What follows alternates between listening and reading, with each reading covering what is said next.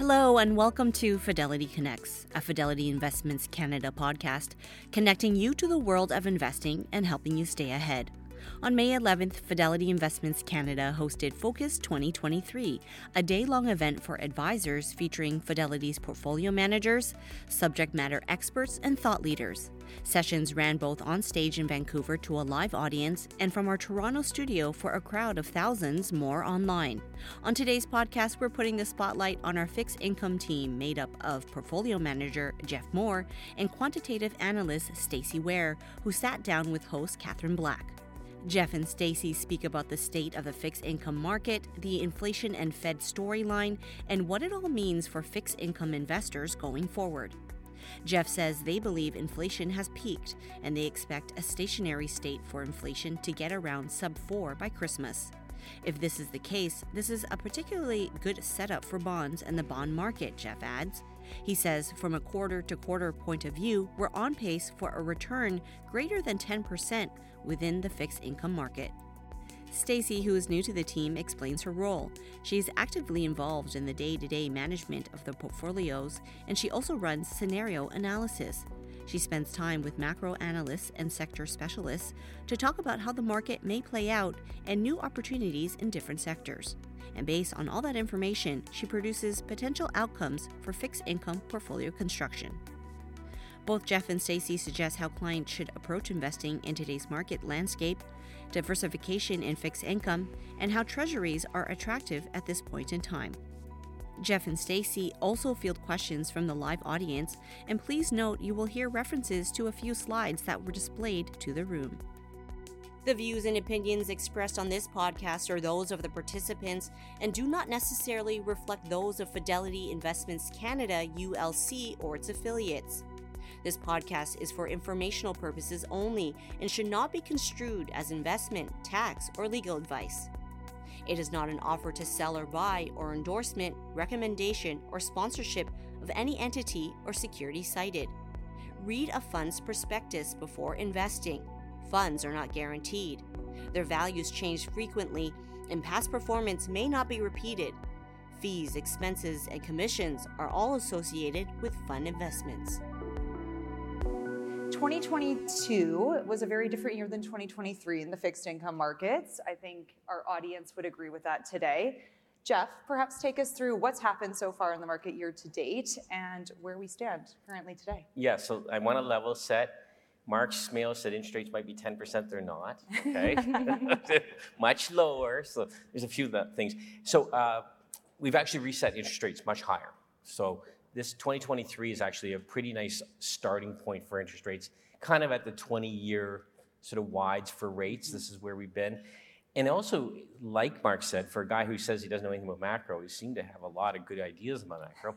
Um, it, we think that peak inflation was October as well of 2022, and we think we're, you know it's on the decline. Maybe not as fast in the U.S. as in Canada, but certainly that's the kind of you know starting spot right now. So this is a, a period where, you know, I've said before, if you don't like bonds now, you just don't like bonds. Mm-hmm. So you just mentioned that inflation has peaked, you think October 2022. What's the expectation going forward then? Yeah, so like, uh, you know, I think that the expectation for inflation is to get to around sub four by Christmas, right? We'll see how it goes. The CPI we just had two days ago, it was two days ago or yesterday, I can't even remember, I flew.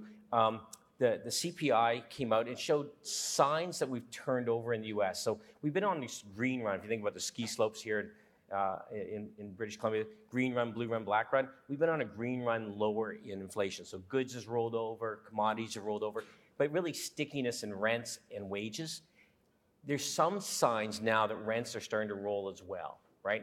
And if that's the case, the US will get on the blue run, which is to say inflation starts to really step down in the coming months. So I think your expectation here should be that we're about to change in CPI to a much more sort of slopey down uh, number. Of course.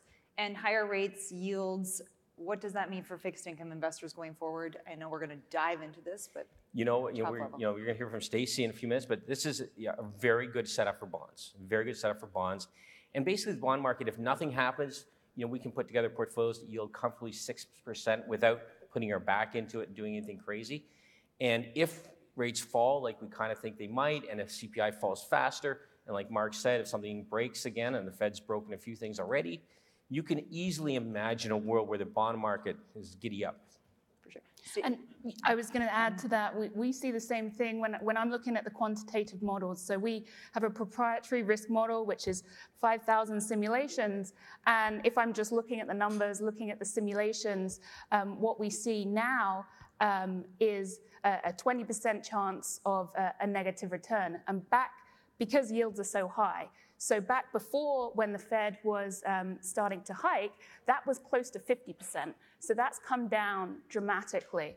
And looking at the upside, uh, what we were seeing before the um, Fed started hiking was um, return probabilities um, above uh, touching, if I'm looking in the next quarter. So our models forecast uh, one quarter out in expected returns.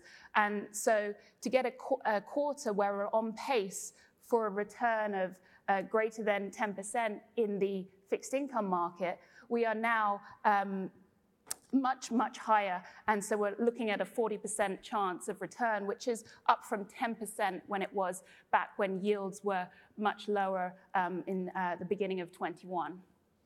So we have a 20% chance of a negative return, but a 40% chance of double digits. Those are pretty good odds, I would say. Um, so, Stacie, it's your debut appearance at Focus. Welcome. We're Thank very you. happy to have you. Um, and we're excited for everyone to get to know you a little bit better. So, if you could talk to us a bit about how you work with Jeff and the broader fixed income team. Sure. Um, I'm excited to be here, and hopefully, um, my, my goal for today is to, uh, to help you guys understand that not all quants are squirreled away in an office uh, crunching numbers. Um, I sit with uh, Jeff and Mike on, on the floor, so I'm actively involved in the day to day of the management of the portfolios. And um, that's really, um, I- I'm trying to bring together the, the, the process. So if you've heard Jeff talk before, that we have a five-step investment process. And I come in in the middle of that in the asset allocation piece. And um, so I'm trying to manage risk, but also look for um, alpha opportunities and ideas of how we could position to capture that alpha that's out there in the market. So um, for example, I, I do this by running scenario analysis, and you heard Adam Kramer earlier talk about um, how important scenario analysis is to their process. Well, we have the same thing. So I sit um, in the meetings with the, um, the, the macro analysts, and I hear their ideas on, on how they think the market is going to play out. I sit in the uh, sector uh, specialist meeting where they talk about um, the, the value opportunities within their sector. And I put this all together to come up with uh, scenarios and expected returns and how those uh, potential outcomes look for our portfolio construction. And this, uh, this, this I bring to Jeff and Mike, and, and, and we discuss, and we don't always agree. Um, but it, it's a diversity of, of thought that we're bringing in. I'm coming from the numbers side. I'm, I'm aware that you know history doesn't always play out, and quants don't always get it right. Um, but it's uh, part of what I add to the process to help um, the portfolios be robustly positioned going forward. So it's probably not the knife fight that Mark has with his, his internal colleagues. It doesn't seem that violent. No, No, okay, No, no. great. Um, but Jeff, question for you. Mark actually just referenced, you know, he thinks that inflation has peaked. He thinks that the Fed is going to cut rates. I know a question on all of our advisors' minds here in the audience as well as online is what's next for the Fed? Well, that, so what's next for the Fed is I would I think they want to cut rates in the worst way. Maybe not like all the way to like two percent or something like that, but they would like to cut if they can because I think the Fed recognizes that by raising rates so quickly, they have broken a few sectors. Regional banks comes to mind, even commercial real estate to some extent. Okay, mm-hmm. so those things are kind of got broken, and they might break a few other things along the way.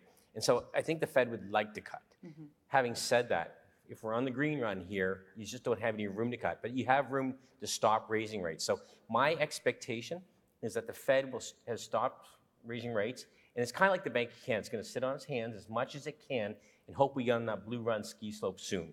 And if they do, that'll open up a lot of opportunity for them and a lot of optionality for the Fed. Okay, but for the here and now, they got to sit and wait. So probability of them raising. I think the probability of them raising rates is extraordinarily low. I think that unless you know somehow we're getting back on the chairlift, which would be, by the way, devastating for risk assets. Like I can't even imagine at that point. That's that's the super hard landing. That's nasty. Mm-hmm. That's not our base case or even you know our, our thought process. Other than what Stacie said, you know the models clearly say yeah you, you know you have a 20% chance that you might have to get back in the chairlift here, and so we're watching for that. And one of the things we've done in our portfolio to make it flexible is we've left ourselves with a lot of liquidity so we can move up and down our risk exposure to interest rates, just in case the 20% is the, the win. We got to move quick. Excellent. And if we, if you know our investors here haven't entered the fixed income space yet, is this an attractive entry point? Right. this is a very attractive entry point. You, you're looking at 10-year yields, sort of calling three and a half percent in the U.S. Uh, the U.S. Is, is still committed to 2% inflation. It means real rates of one and a half. That makes a lot of sense to me as a, as you know where rates can uh, where rates should be. And then we can go buy a lot of corporate bonds. We can buy, like Adam and his team, we can go buy ba- bank loans. We can buy emerging markets if we want. And so we've been able to get a nice, comfortable yield of north of 6% in the portfolio. And that seems about a, a, a winning spot. You know, it leaves the portfolio loads of flexibility in case something goes bump in the night. Mm-hmm. At the same time, as a client, you're compounding at a very nice level, especially versus the last three, five, and 10 years where we've had so much financial repression. Absolutely. Stacie, looking to you, um, asking this for our investors here today and advisors, how do you suggest that clients approach investing right now with so much uncertainty? So as you heard from, from Jeff and, and throughout the sessions this morning, yields are, are, are, at their peaks that they've been since the, the GFC. And, and obviously being a quant, I, I, look back at the numbers and I see, well, if I look back to uh, 2000 and I look at peaks in yields, what happened in the, in the subsequent uh, fixed income markets subsequently. And what we can see uh, from looking back in history is that's a great time to invest because um, the US uh, credit markets had a double digit return over the next three and, and, and, five years following those peaks. So I know things are uncertain, but the, the, the yield that you're getting provides a nice cushion um, for, for, for the entry point. Perfect. And so we know last year that correlations between equities, fixed income actually were positive. Is diversification back for fixed income year to date? Absolutely. Good. So great. so I can look at this in two ways. I can give you like the geeky quant numbers um, from, you know, I'm looking at correlations between the, the 10-year yields and uh, US uh, corporate spreads, which is the risk piece of um, fixed income uh, credit, uh, corporate credits. And um, over the course of last year, you could see that as the Fed were raising rates, um, you could see that they were positively correlated. So there was no diversification there. I, I can also um, look at it from a more simplistic perspective. You can see it um, very simply just in this year. When you're looking at um, the days when the S&P, for example, has gone down more than 50 basis points, and the last 10 times that has happened, uh, right now we're 10 for 10 in that the US 10-year Treasury has had positive returns. So that negative correlation where the S&P is going down, but you're getting positive returns from US Treasuries is, is back. Excellent. Jeff, you had just mentioned that 6% was about what uh, the mandates are looking at. Can you just talk to the audience about what you're attributing to the success? Where are you seeing this alpha being generated from? Yeah, so um, we're seeing a lot of total return. We've, we've had a really good run, like in terms of relative to bench. The benchmark itself has sort of had a return of six, seven percent in the last six months, just to give you a sense that this isn't just started. The trend is is here and it's now because the Fed's more done than not. Um, where we're adding a lot of uh, value right now, we're buying treasuries. We can get into that in a second. We like to buy the, the bullet, so that's the steepener yield curve story. We think that could be a big, big win in the next 12 months, and I can let Stacie walk you through all the math if you want. But to my mind, that could be the double-digit return just there in the steepener. Okay. In addition to that, you know, we still like things like bank loans, which is floating rate notes in, in the U.S. They're yielding 10.5 percent. Uh, they're hard now because, and you know, I was talking to Mark about this before, is that the problem with the, that 10.5% yield, you have to buy a bunch of stuff at 9 or 14%. And the 14% is terrifying because it's triple C, it's like in trouble. We got almost 7.5% of the bank loan market's triple C. So you're trying to stay away from that. We are, because that's not our place. And buy the bank loans that you know have sort of a, a future and are going to pay off comfortably and get that 9%. But those kind of areas are where we're looking. Where we're not going, not really going into emerging markets here, just we don't think that's a win in general. A few bulleted ideas are there. And then global, we're kind of pulled back from global some. Global credit, they sort of mm-hmm. think about continental Europe, right? You know, the Bunds curve and so forth, and then credit there. We just think that that could be a harder landing than the US. Anything to add, Stacie, from your perspective? Yeah, so I, I think that um, I, I, agree with you in, in terms of the EM side of things. It's a, a little bit uh, uncertain in terms of the outcomes. Um, but I also think that, you know, looking at the recession, and, and that's what everyone's um, talking about right now, um, the chances, uh, if, if we're informing from, from history um, and we're looking for a signal for a, a recession, um, typically, uh, the previous recessions have been followed by an inversion of the yield curve in the uh, three month, 10 year space. And um, when that inversion remains for three months, um, it's 100% that a recession follows. So we hit that period back in uh, February. So we're thinking um, that maybe a recession is imminent. Um, typically, after that signal, recession is followed in half a year, with the longest uh, historically being in, in, one and a half years. But as you've heard before, um, you know everyone is looking at this signal because it's been so good. So maybe it, it doesn't um, end up that way, and um, so that's one of the inputs that I'm putting um, into my uh, scenarios. And I think we had a slide. Do we have a slide on um, the yield curve side of things? I believe we do to show the impact of the recession. yet. cycle since 1973, right here. Okay, yeah. So this is uh, this is the slide that we are looking at, um, and so here uh, you can see the the yield curve, and you've got yield on your your y-axis and maturity al- along the bottom here. Um, you can see the blue line, which is the current yield curve, and, and the green line is, is what we're implying from the numbers um, from historical recessions. So you can see this uh, bull steepener as it comes from your um, blue line, snapping back down into your green line. And um, that's uh, why we, we like treasuries right now and why we like to be bulleted in, in, in the middle of the curve, because when I'm feeding this into the scenario analysis, into the, the models, it's when that snap uh, back happens uh, when you're getting a real positive return from the US treasuries. Excellent. So we can fold that into your five mandates, Jeff. Yeah. So I believe we also have a slide on this just showing the uh, the various mandates you do manage for us. So speak to us about how are they similar, how are they different, if our advisors were looking to choose one for their investors portfolio, what would be the differentiating factors? Okay. Well, there's really only three mandates, and, and you know we really have uh, a mandate that has a mutual fund ETF, mutual fund ETF, and then just the mutual fund. So investment grade total bond and global investment grade ETF, they're the same. Okay. We just launched them at a time when you couldn't commingle the ETF and the mutual fund. We have both of them. We try to manage them the same, pretty much the same. And I would be disappointed over time if the rolling three-year numbers were much different, okay? So those two go together. Those are our most diversified products. Those are your best diversification versus the S&P 500. They're gonna have a correlation, S&P 500 is called 0.3, you know, it's gonna be a lot lower beta, and it, it's actually uh, the, the, products that if you're really looking for diversification, that's what you want in your portfolio. Multi-sector bond and global core plus ETF, they have a little bit more correlation to stock market, it's called 0.4 not a lot more, and they have a lot more yield and a lot more opportunity set.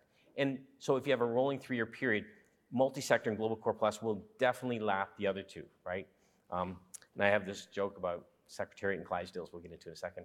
And then tactical credit is sort of for folks who say, I would really like to buy high yield and bank loans, but I just don't want to do it myself. And so what we, this is, is diversified credit. And so we diversify the credit to go after the fact that we could get into a default wave here. And if mm-hmm. you do, the more diversification in your credit, the better. So you just mentioned defaults, which is great because we have a question that's come in from our online audience. With the economy slowing, should we be concerned about defaults? Well, defaults are always a factor. So the way I look at it, for investment grade, not so much, right? I know that we, there's SVB and there's some of the regional banks, you know, watch that piece. But in general, defaults in investment grade are going to be very low. So defaults are going to happen in high yield and bank loans. That always happens. Even in the good years, defaults are two or three percent. I think defaults will rise probably that six, seven, maybe eight percent uh, piece. If you're in bank loans getting ten and a half percent yield, you're going to outrun those defaults because you're getting a percent a month right? And then, then you get recoveries and defaults. So bank loans, in our mind, will outrun their defaults. High yield's a little bit more tricky because there's some thematic sector ideas in, in high yield. And so what we've done is we said, let's stay away from real estate for now. You can go back in later. There's no reason we're not marked, right? There's no doubles and triples here. We're trying to get your money back. So we'll be a little bit later to the game than my, the mark. Um, but we will, um, we think high, uh, real estate looks a little bit rough, and obviously the regional banks are not a buy in my personal view, and probably never will be, right? I wouldn't bottom feed here or tr- trust because most of them will go away still. Pac-Man's after them. Excellent. Let's move into a bit of a rapid fire section here, if you will. Talk about your positioning. So we'll try to keep this moving. And please also feel free to submit questions for Jeff and Stacie. They're here to answer any you may have. Um, but favorite sectors that you're thinking of currently? Stacie, Jeff, I'll let either start. I like the belly, like the middle of the, the treasury curve. I think that has uh, really good probabilities when I'm looking at it from the numbers side of things um, going forward. And you, you know, right now, um, corporate bonds, uh, I, I just don't think you're getting paid enough for that risk that you have. Perfect. Jeff, how are you thinking about duration? So yeah, we like, the, like you said, that we like the belly, and it's uh, all the quant work that Stacie's done. So we like the belly, and in fact, the portfolios today are as risk, little risk as possible on, on a high yield and bank loans. We're, we're down to sort of 20% ish, even in the aggressive products. Okay, we this portfolio is almost now almost 50% in treasuries, mostly in the bot, the belly, sevens and tens. This portfolio is designed to win. If that yield curve moves, like Stacie said, that's a double-digit return, and we want to go grab it. And so what we're not doing is buying a lot of bank loans and high yield, even though they can outrun things. Mm-hmm. We, we're leaving all those sort of risk buckets wide open so that if we get a hard landing and if something really goes bump in the night, we have a glorious opportunity for the portfolios. Flexibility is key right now. Yep, yep, yep. Stacie, I'm going to throw back to you since you just touched on favorite sectors, perhaps ones you're avoiding. We heard EM. Uh, any other areas? So I really don't like uh, lower down in the tranches of like CLOs, for example. We're very high quality. We're in the AAA in, in CLOs, and you, we have um, in the lower tranches, I should say, there's a lot of non-linear um, potential for um, price uh, depreciation there. They're thin tranches, so you can be exposed if there's um, losses in, in the CLO, the diversified loan basket. And so that's why we're staying at the, the top of that uh, tranche in, in the CLOs there. So we don't, we have the most protection and uh, we don't have that um, potential downside from the lower down in the um, tranches there. Currency. How do you, you know, how do you actively manage it? And also, are we currency neutral, hedged, Yes, unhedged? Where are you at? Still hedged, currency neutral is still my favorite way to go, just because the volatility of our portfolio is going to be three to six percent. The vol of Canada U.S. dollars ten. So if you make a mistake in the FX, we're not doing enough to bail you out of that. Okay, so if you you know happen to have U.S. dollar needs, like you have real estate in Florida or real estate in, in Arizona, go grab the currency, the unhedged. But we want you hedged back into Canadian dollars because that's what we're running this for, and we're trying to size our vol that way. When it comes to currencies, though, I think the big dollar looks great still. Uh, I, it's hard for me to get excited about the Canadian dollar in general. Maybe there's a handful of pennies that can do better versus the big dollar. Um, I think the yen can do a lot better versus the U.S. dollar. We got the Bank of Japan, Bank of Japan governors new, and there's uh, if you saw Bank of Japan just said they're not giving any guidance at all starting in a couple days, which usually means they want to do shock and awe for the market. Don't know what that means. That could be really good for the yen. Um, the euro at the 110, I kind of I'm I'm out now. At, at one 100, I like the euro. I just don't think euro's going to get back to its traditional 120, 130. There's too many things broken in Europe, and this could be a long slog for the Europeans. It's fair. Um, let's pivot onto a question we have from our audience here in house. How do debt ceilings concern influence your portfolio positioning, if at all? So I think uh, with the concerns around the debt ceiling, I don't think the, the, the, US is going to default, but I think it adds more merit to our overweight treasury position. Um, if that was to happen, I, I think it would be a, a risk off event, which means treasury bonds would rally. And um, so that's uh, giving more um, influence to our, more credibility to our uh, position currently. Excellent. Jeff, you've mentioned in the past that this is the anti 08 yes. uh, in terms of credit. So, what do you mean by that? Perhaps explain that for everyone watching. Right. I think there's this notion that, okay, rates have gone up like they did in 06, 07 under Chair Greenspan, and we're going to have this big crash in 08 that takes down real estate. And remember, US real estate and housing, in particular retail housing, is supported now more than ever by Fannie, Freddie, and Ginnie. In 08, only 60% of Americans had fixed rate mortgages. The rest were floating, a lot were non-conforming. Some didn't have any docs. It was kind of ugly stuff, right? And that led to a banking crisis in the US. And because there was a, these other three-letter words, um, it led to a banking crisis in other countries as well. Fast forward to today. This is the anti-08 because almost 98% of Americans have fixed rate mortgages, mostly for 30 years still. And I tell the story of my trader Alex, who has a two and seven eighths for 30 years. Two and seven eighths. And so now interest rates are higher than that. So he can actually defease his mortgage from the US government. So he's just had an equity injection. So this is the anti-08 for Americans. Now, I will say for Canadians, uh, the Brits, uh, Netherlands, the Germans, the, uh, the Swedes, who have uh, uh, more arms, this is not the anti-08.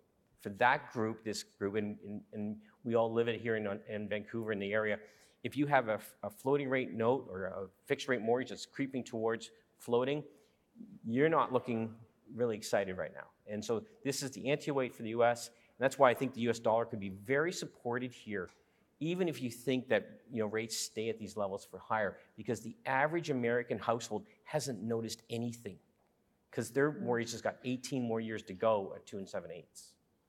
That makes sense, absolutely. Um, Stacie, if you can touch on some broader themes. So you're keeping an eye on what that will impact us over the next decade or longer. So I look at everything. Like I try to do scenario analysis that you must be really busy if you look at everything. There's always something to do. And, and, you know, and then she sends it at 2 a.m. and then scares the tar out of Mike and I. That's great though. You need someone keeping an eye on things. Yeah, yeah, Sorry, you do. continue. So I look at the um, try and look at the envelope of, of, of returns. So like under what scenario um, could this happen, and, and you know what the expected returns if you're considering everything. And you know then we kind of drill down as to which ones are more likely. Um, but you know sometimes um, in the financial markets. You, you don't anticipate everything. Who thought they were going to work from home for two years uh, in in COVID? Like sure. we we can't predict everything. Quants can't predict everything. So even the ones that we don't think are likely, we still look at and we still check our sensitivities um, to those outcomes so we can understand how the portfolio is, is, going to behave. And you know, we're not saying that any of these scenarios will come true. For example, um, last year, one of the scenarios we um, assigned more merit to was the taper tantrum because we knew the Fed w- was going to raise rates. And the last time um, when the, the, that meant that the, there was more correlation or more um, co movement between rates and uh, equity. And that was the last time that we saw them positively correlated. And what we ended up getting was, was not just a, a taper tantrum, uh, but the taper tantrum on steroids. So it was great that we really understood the sensitivities of the portfolio in that situation because what ended up happening was way more than we uh, when that, than I modeled at that time. So that's why we we look at everything, and um, I try to be humble about it when I'm looking at everything, and, and not think that I have all the answers when when I don't that was really important to us, the taper tantrum one, because uh, if you look at a lot of our competitors, they like to do risk parities, which is they buy a lot of 30-year treasuries or 30-year government Canadas and load up on risk and say those will be negatively correlated, except in a taper tantrum when they're positively correlated and you just have double losses. And that's really affected a lot of our bigger competitors, especially in the U.S., who make you know make a living on on risk parity. And I think that's a problem because now you end up going from Morningstar five stars like we are to one star or two stars, and they have almost no way to catch up. That's a dramatic change. Yeah. Absolutely. Um, we have another question from the audience here. Do you think the U.S. is going to lose its reserve currency status? This is a very hot topic these No. days. No, is the not in our lifetimes. First of all, someone else has to pick up status. So which who do you think is going to be if it's not the U.S.? And I say the second thing. This is really hard. And you listen to Mark, right? Where is all the AI things that are really exciting happening? San Francisco, California. The U.S. is pulling ahead of the planet again, right? It's surging again. I know it's going to piss off most of the planet. Canada and the U.S. are doing very well. But I look at China, we look at demographics. China's demographics are terrible. China's um, ability at this stage to generate any sort of new tech itself is really low. And, and in fact, when they're actively discouraging people who become very successful in China, this, this, is, a pro- this is a problem. Japan's population is in decline. The G10 population decline, right? That's terrible. We haven't seen that in like 300 years. US and Canada still in population growth, so we're the winners relative. Um, and then the other thing you need to be uh, uh, a reserve currency, you need common law, Canada, US. You also need the, the, the fact you don't have capital controls. And in 2016, President Xi had a chance to make the renminbi part of that. And when you put capital controls on, because remember the the the, the, uh, the renminbi started to really um, to, to, to to get hit. Um, he made a choice and he actively took China out of the, the game to be a reserve currency because part of the rule of being reserve currency is when I want my dough back, I get it back, no questions asked, same day. Absolutely. That's the reserve currency. It's a necessity, really. Yes, they are. There you go. Um, given the regional bank issues recently, are Canadian banks at risk? Stacie, Jeff? What do you think? I don't think so. Not, not per se. Uh, Canada's already where the U.S. is heading. So Canada's got the big six or seven, the SIFIs, too big to fails. Um, if you think about the regional bank problem in the U.S., there's no, there's no um, banking crisis in the United States. What you have is by mistake, and, and governments trying to fix things and regulators trying to fix 08, and we had the Basel Accords and stuff like that.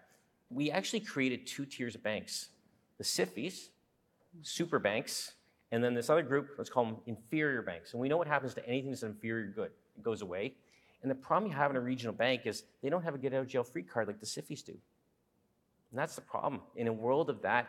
And so that's the problem in the US. And so unfortunately for the US, it's going to look sooner or later like Canada. A handful of big, too big to fails, um, GSIBs, whatever you want to call them, SIFIs. And then, you know, the regional banks will either have to get bigger and become that, that SIFI themselves or go to become a community bank sort of under the 50 billion um, number. Excellent. So we're going to see some transition over the next couple of years happen Oh, in that it's space. going to be faster than that. By the, all this summer, it's Oh. going to be Pac-Man on going regional banks. They're going down or getting merged. So three months. It won't be long. You're going to hear it here first, folks. No, the, pro- the problem you have, right, is why do companies exist? For shareholders, right? Like these aren't governments, right? They exist for shareholders. And if you don't have enough NIM or enough story to get Mark or somebody in the value group to give a darn, then the company doesn't live. And this is where the regional banks are. Their NIM has been crushed. Now, now nobody's going to a regional bank for a bank line, right? Can you imagine? You go to the regional bank er, and you get a bank line. You tell your board, I have a bank line from regional bank X. Your board goes, how about you get a SIFI bank line, right? And so immediately your opportunity set falls. Regional banks are sort of 80% of um, CRE lending in the US. CRE is under pressure. This game's going to be over really fast. Anything to add from your perspective, Stacie? I, I agree with Jeff. I, I don't know if there's anything more to, to Okay. say on that. Great, no problem. Um, so you've spoken about you've spoken in the past at several of these events the importance of your investment process being understood by not only our advisors but the investors. So why is that important to you? Why are the fundamentals so key in understanding the method to your madness? Yeah, so what you're buying from us is our process. That's, that's the That's what we're selling to you is our five-step process. We have this amazing team. Obviously, just met Stacie and how amazing she is. It's not just Stacie. We have Hean's also part of our group as well. Uh, we have Kana, Dee Dee, Heather, and Tom who do macro and know everything about every central bank and are experts on Bank of Japan, PBOC. We spend a lot of time talking about everything that's going on pretty much around the world. The sector group, we have all these great people in the teams. But the, we have the people, but they all know their job and they're the experts in their job. And the five step process has worked for over 20 years and it's been refined constantly. And it's generated five star ratings. Our eVest Alliance are at the top of the list. Where we are now, I feel so excited about where you know the performance of the portfolios versus peers and index. That's what you're buying, and that's the process. Perfect. Stacie, if our advisors here were, you know, to keep an eye on things to look forward in the fixed income markets for the next remainder of the year, if you will, what are things that you're keeping an eye on? What are you looking at for the remainder? Um, so, you know, as, as Jeff mentioned, um, a lot of the uh, the talk has been on inflation and if we're rolling over in inflation and the Fed, um, if they're going to raise rates again. And, and so right now it looks like we're getting to a peak. So the question it becomes um, not how high are they going to go, but for, for how long. And so that influences uh, the decisions that we make. If we anticipate, so if I do my scenario analysis and I say, well, rates are going to come down tomorrow, that impacts uh, the outcomes very dramatically as if I do it so that the rates come down a year from now, for example. So that's some of the things that I'm uh, really paying attention to and, and, and looking at the potential outcomes because you know if you're if you own floating rate bonds and then yields come down you, you, you know that's going to be a, a- a big difference and you've got that reinvestment risk that's um, cropping up um, if you are not long enough in duration if you don't have um, that fixed rate um, in your portfolios Excellent. We have one minute left, I'm being told. So, any parting thoughts? Jeff, we'll start with you. Well, um, yeah, so I think the, the bond market's in great space. Like I said, this is as good a market and good a setup as I've seen in a long time, and there's a lot of ways to win. We've taken our portfolio. We think that the most likely way to win, in our mind, is the is the, the yield curve play. Um, call for the end of the Fed at least raising rates, and then be careful. I think one thing that um, Stacie said is really important. If you buy bonds that are too short right now, the problem is the U.S. overnight's at five and a quarter, the, f- the two years at four percent. The four, a two-year bond in two years is cash, right? So that bond has to equalize over time, which means the price has to fall. So the very, very front end is not safe. You got to win and win fast. And if you're using derivatives right now, that's trouble because remember what you do when you receive in a future, you buy the two or four year part of the curve, you pay fixed, you're underwater and you're bleeding every day. So that's why we've picked that five to 10 year part of the curve to get away from the Fed because it could take a while. Excellent. Stacie? I, I think that we, we've hopefully got the message across by, by now that uh, fixed income is in a good spot and um, the di- diversification um, to equity is, is, is back. And so I'm excited to see uh, what returns pan out over the, the course of the next year. Excellent. Jeff, always a pleasure. Stacie, you're welcome back anytime. Thank, Thank you, for being here. With that, Jeff and Stacie, everyone. Thank you. Thanks for listening to the Fidelity Connects podcast. If you haven't done so already, please subscribe to Fidelity Connects on your podcast platform of choice. And if you like what you're hearing, leave a review or a five star rating. Fidelity mutual funds and ETFs are available by working with a financial advisor or through an online brokerage account. Visit fidelity.ca slash how to buy for more information. While visiting fidelity.ca, you can also find information on future live webcasts. And don't forget to follow Fidelity Canada on Twitter and LinkedIn. Thanks again. See you next time.